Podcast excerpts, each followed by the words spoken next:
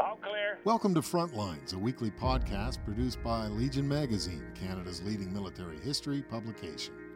Join us for stories and commentary on Canada's rich military past and present.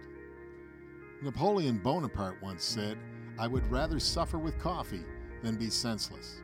I'm Stephen J. Thorne, and today we look at coffee and the role a cup of joe has played over centuries of warfare. When times are tough and you're far from home, it's often the little things that mean the most. You'd be hard pressed to find a soldier who wouldn't put coffee near the top of that list. Of all the drinks, meals, and other fuels I have experienced in my life as a soldier, it is coffee that stands out as the standalone drink of choice and remembrance, retired U.S. Army Colonel Keith Nightingale wrote in Foreign Policy magazine.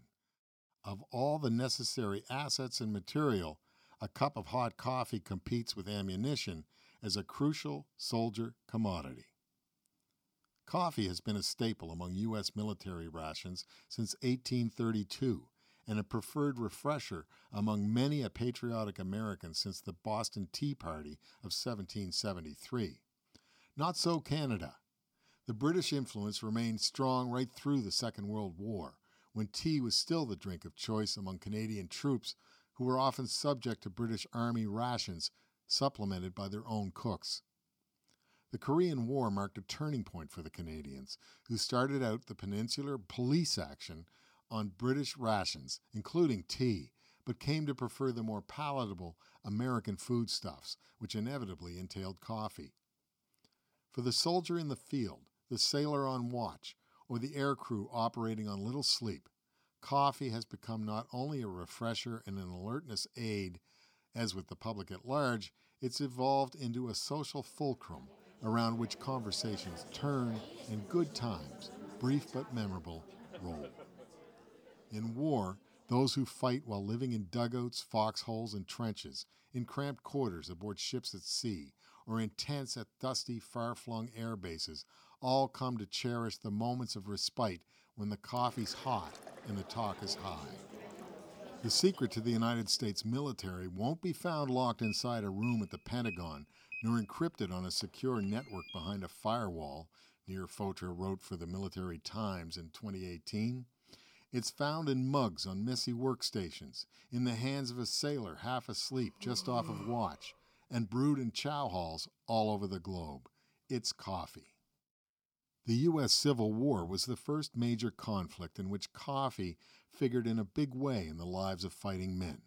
So much so that Union cavalryman Ebenezer Nelson Gilpin wrote in an April 1865 diary entry that life without Java was intolerable. Everything is chaos here, Gilpin recorded. The suspense is almost unbearable.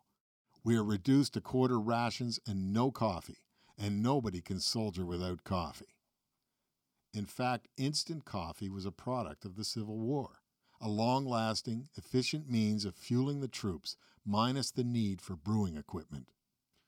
Coffee was already in such demand at the time that the Sharps Rifle Company began manufacturing a carbine in 1859 with a hand cranked grinder built into its buttstock. Union troops would fill the stock with beans, grind them up, dump them out, and use the grounds to cook the coffee. Come morning, Union camps would be abuzz with the sounds of thousands of grinders simultaneously crushing beans that ironically were the product of Brazilian slave laborers, not unlike those for whose freedom the Union soldiers were fighting.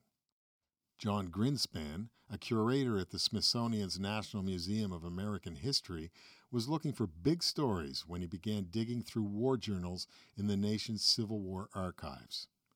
Instead, all they kept talking about was the coffee they had had for breakfast, or the coffee they wanted to have for breakfast, Grinspan told U.S. National Public Radio in 2016. The word coffee was more present in the diaries than the words war, bullet, Cannon, slavery, mother, or even Lincoln. You can only ignore what they're talking about for so long before you realize that's the story, Grinspan said. Union soldiers were issued 36 pounds of coffee a year, and they made their daily brew with water from canteens and puddles, brackish bays, and Mississippi mud, fluids their horses wouldn't even drink. Soldiers would drink it before marches, after marches, on patrol, during combat. Confederate troops weren't so lucky. Union blockades cut off access to coffee in the South. Desperate Confederate soldiers resorted to makeshift coffees, roasting rye, rice, sweet potatoes, or beets until they were dark, chocolatey, and caramelized. The brews contained no caffeine, but they were warm, brownish, and somehow comforting.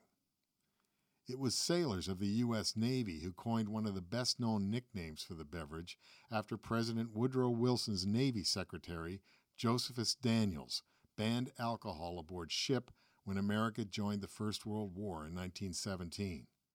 Coffee filled the void, and while its origins are disputed, old salts say that displeased sailors referred to the replacement as a cup of Joseph in a grudging nod to Josephus Daniels.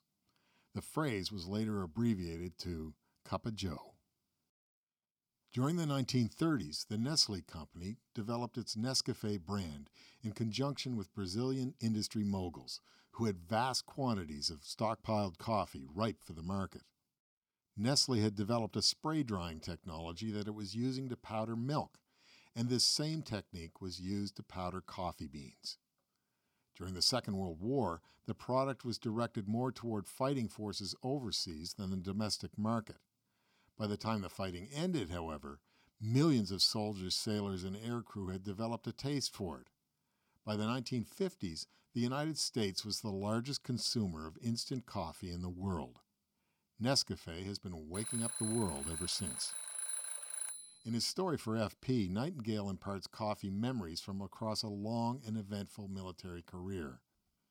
During North Vietnam's Tet Offensive of 1968, he recalls the grinding urban warfare that took place in the South Vietnamese city of Hue, where opposing forces were as close as 15 meters apart throughout one of the longest and bloodiest battles of the Vietnam War. He describes how day and night merged, Exhaustion became a state of euphoria, and wakefulness was a constant requirement. We are all catatonic, he wrote, but artillery must be adjusted, airstrikes guided, and mortal decisions made regarding the next door to assault. My bodyguard, a Montagnard, makes a small fire out of splintered ammo boxes on our rooftop overwatch position. He heats water in an aluminum teapot, which he always has on his rucksack. He pours the boiling water into an aluminum fixture over a cup filled with impossibly fine, highly roasted coffee grounds. He adds a large spoonful of sweetened condensed milk, swirls the mix with a stick, and offers it to me. I take it down, first slowly and then in haste. I close my eyes and enjoy the flavors in the moment. Back to work. As opposition to the war back in the United States mounted in the late 1960s and early 70s, soldiers, an increasing number of them draftees, returned from Vietnam questioning America's role in the war. GI coffee houses sprung up off bases all around the U.S., more than two dozen of them, and they became gathering places where veterans traded stories, exchanged ideas, and aired grievances. NPR reported that as the anti war movement heated up, these coffee houses became places where GIs could get legal counseling on issues like going AWOL and obtaining conscientious objector status. They could also learn about ways to protest the war. Many coffee houses also began publishing newspapers with exposes on poor conditions within military prisons, op eds from disillusioned soldiers, and information about rallies and demonstrations. Their profile became such that then President Lyndon B. Johnson's administration began monitoring them for subversive activities. In August 1968, the U.S. Army Chief of Staff, General William Westmoreland, sent LBJ a secret memo.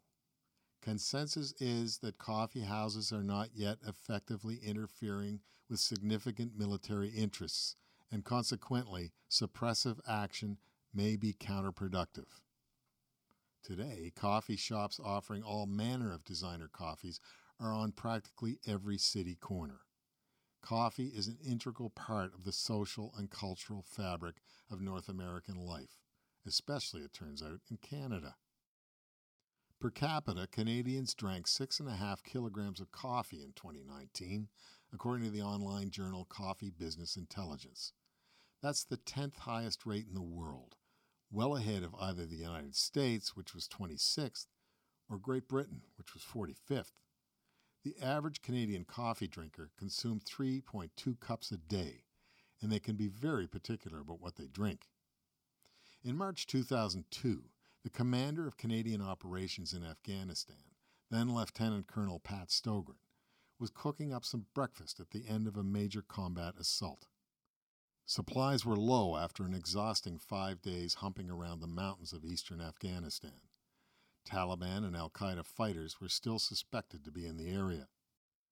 Nevertheless, Stogran produced a tea, handed it to a corporal, and dispatched him a few meters across the campsite to present the drink to a television news producer, who, along with her crew, had come late to the party a few days before.